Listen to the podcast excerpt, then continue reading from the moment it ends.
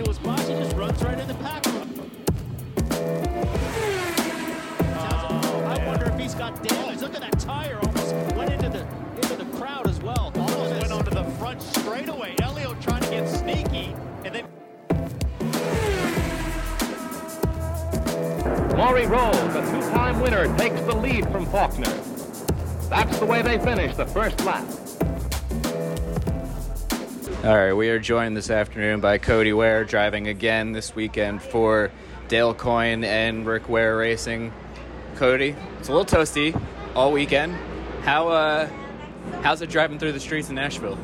No, it's super awesome. You know, had a had a few issues with the brakes yesterday in practice. Got everything sorted today, so I feel like today is kind of my first day actually getting some proper laps in. But I mean, to be downtown racing through across the bridge and down into downtown is a pretty uh, surreal experience. So definitely a very steep learning curve, but you know, happy to be here.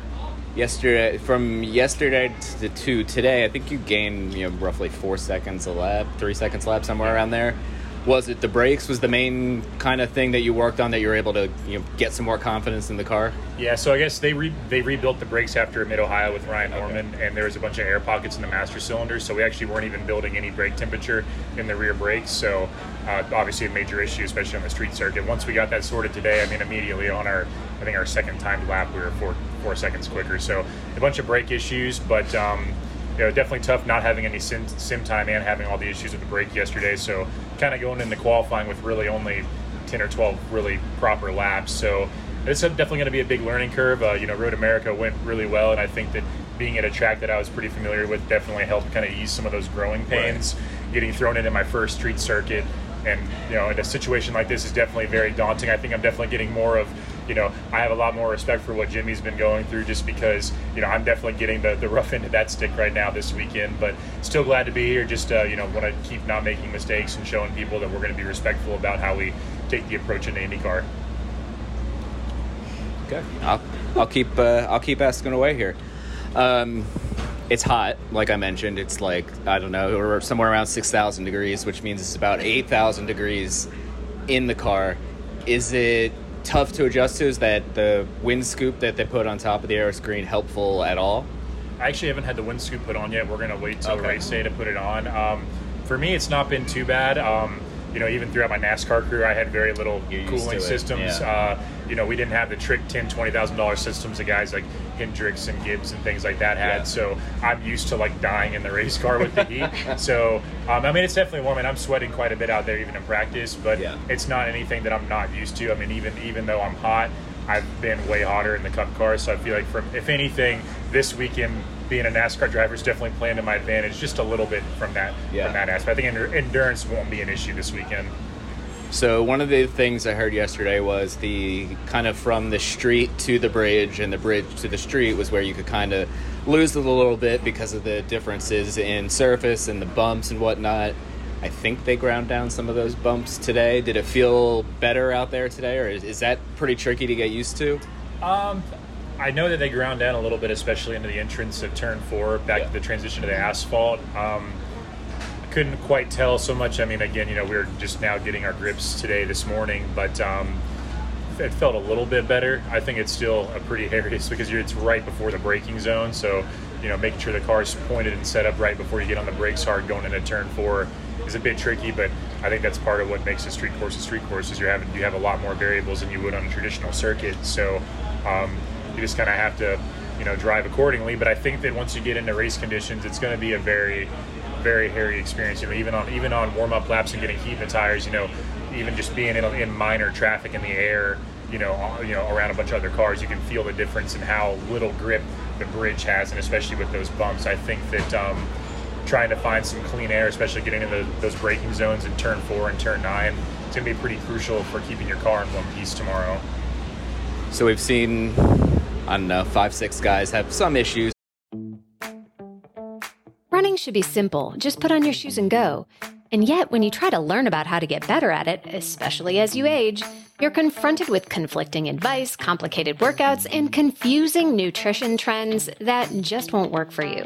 On The Planted Runner, I'll share exactly how to run faster, longer, and feel great doing it at any age because you don't have time to waste. I'm Coach Claire Bartholic, and I went from not running at all in my late 30s to finishing a marathon in 258 at age 42, all on a plant based diet. I've helped hundreds of runners achieve new personal records well into their 60s and even 70s with science backed training, plant based nutrition, and proven mental strength techniques. Each episode of The Planted Runner is like a private coaching session on the run where you'll learn from me and the guests I interview. You'll get actionable lessons to help you become a better runner every week and reach goals that you never thought possible. Whether you're training for your first 5K or your 50th marathon, take along the Planted Runner on your next run. Let me show you how your best running is still ahead of you. Hi, listeners. We wanted to take a moment to tell you about another podcast from Evergreen Podcasts and Sound Talent Media called Pit Lane Parlay. Pit Lane Parlay is the go to podcast for IndyCar and motorsports related news. Each episode, we discuss things like our favorite drivers, news clips from the last week, and generally giving each other a hard time about predictions we've made in the past and or life stories that have come up recently. We really have a lot of fun with it and really enjoy each other's company, and we hope you can come join us too. Join Pit Lane Parlay by following us on your favorite podcast today.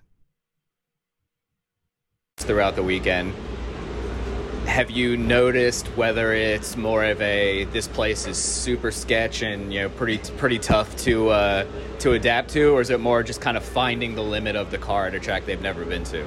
It's a little bit of both. I mean, obviously, yeah, guys that, that race street courses all the time. Mean, you have several on the schedule every year, but um, obviously, it's not like a traditional circuit where you can kind of put two wheels off or get in the grass a little bit. You know, finding the limits is a bit different here because if you push past the limits on a regular circuit, you might get a little dusty or get some rocks or some dirt on your tires. Versus here, you're going to be fixing body body parts and tires and wheels and things like that. So, um, I definitely think that you know I think even during the race, you're going to see lap times continue to pick up. Maybe not past qualifying times on the Reds, but I think that you're going to see people improve and find speed throughout the whole weekend because this is a very unique track, and especially over turn six, seven, eight, nine. You know, it's just a very super tight, super narrow. You're fighting for grip, even going 35 miles an hour. So, um, some people get a little, little squirrely through that tight section. Oh, it's nuts. I mean, I'm gonna, I'm gonna be keeping my eyes out very. very uh, very cognizant of what's going on over there because it seems like if you have a deal where like Scott Dixon yeah. spun on the exit of turn four, I mean there was barely a car width to get around him on the right side of the on the exit. So being aware of that, and making sure you find kind of an escape route when things go south, which it's going to at some point tomorrow. I think that's going to be. I think playing smart is going to be just as important as being fast tomorrow. That was going to be my question: is what kind of strategy do you think you need? Because you don't want to go out early, right? Bust the wall and, and lose it, but you don't want to, it to end up in a parade either. Yeah, I think I think ba- basically, you know, given given our current speed and situation, you know, I'm going to treat this a lot like I would almost kind of treat a plate race, you know, at a Daytona Talladega. You know, we want to we want to hang hang there and be a part of the pack, but we don't want to try to go racing and be dice it up too early because even though we're going to be restarting on the bridge, so we'll have time to kind of fan out and get ready before we get to turns one, two, and three. I think you're going to see a lot of a lot of piling, a lot of touching wheels and things like that. And so, my number one goal above all else is to pick checkered flag tomorrow. And I think that as long as we can continue to be smart and respectable like that, we'll have a good day tomorrow. And so, I think you're going to be fighting attrition and fighting the track more so than you are going to be racing the guys around you. I've got one more. So we we have your teammate Romain Grosjean, who will be doing his first oval in a couple weeks. When is that Gateway? A couple weeks? yeah. Weeks. So, is there any chance you'll be in an IndyCar oval? Obviously, probably not this year, but maybe next year. Is that something you're looking towards expanding what you're what you're doing on the IndyCar side of things? Yeah, it's definitely a possibility. You know, I'm having to kind of make some decisions now on what we're going to do for the 22 season. I think that probably going to be full time Cup again next year, and it's really going to be you know, tough to kind of try to find some spots. I don't think I'm going to be able to kind of skimp out on the cup races like I have this year. You know, thankfully this is the last cup race I'm missing. I'll be doing double duty at Indy next weekend, but um, to try to find uh, some spots where I can still do a little bit of everything. You know, road racing is my passion, so to, so to be a part of this and do this, but also after doing the test at Texas and at Indy, you know, I'd really like to get the chance to drive an oval and me and Dale have talked about it a bunch, so I think it's a possibility. It's going to be a, just a big question mark as far as how the schedules line up next Yeah. year. Okay, I have one more now. Since you mentioned the doubleheader, how hard is that going from IndyCar to a Cup car essentially in the same weekend this time. I was talking about that with somebody earlier, and I, I actually don't think it's going to be difficult. The cars are so dramatically different that switching, flipping the switch between Indy mode and NASCAR mode, I think will be pretty simple. You know, if you were going from like maybe a prototype to an Indy car where there's only minor differences in driving style, I think that would be kind of hard to flip the switch in your in your head from the nuances of that versus this you're going to be super aggressive on entry you know getting on the brakes and getting off super quick versus the cup car is just going to be slow long grabbing gears with the stick shift you know so it's yeah, i think it's going to be such a different experience than going between the two.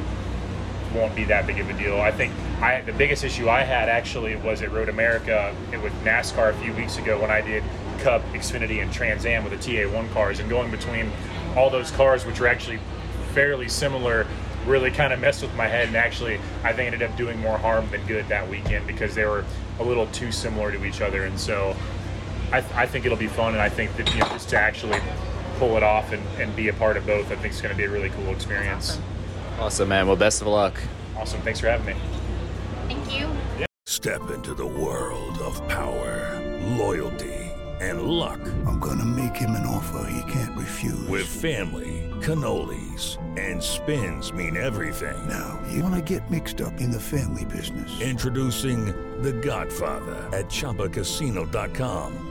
Test your luck in the shadowy world of The Godfather slot. Someday, I will call upon you to do a service for me. Play The Godfather, now at ChumbaCasino.com. Welcome to the family. No purchase necessary. VGW Group. Void where prohibited by law. 18 plus. Terms and conditions apply.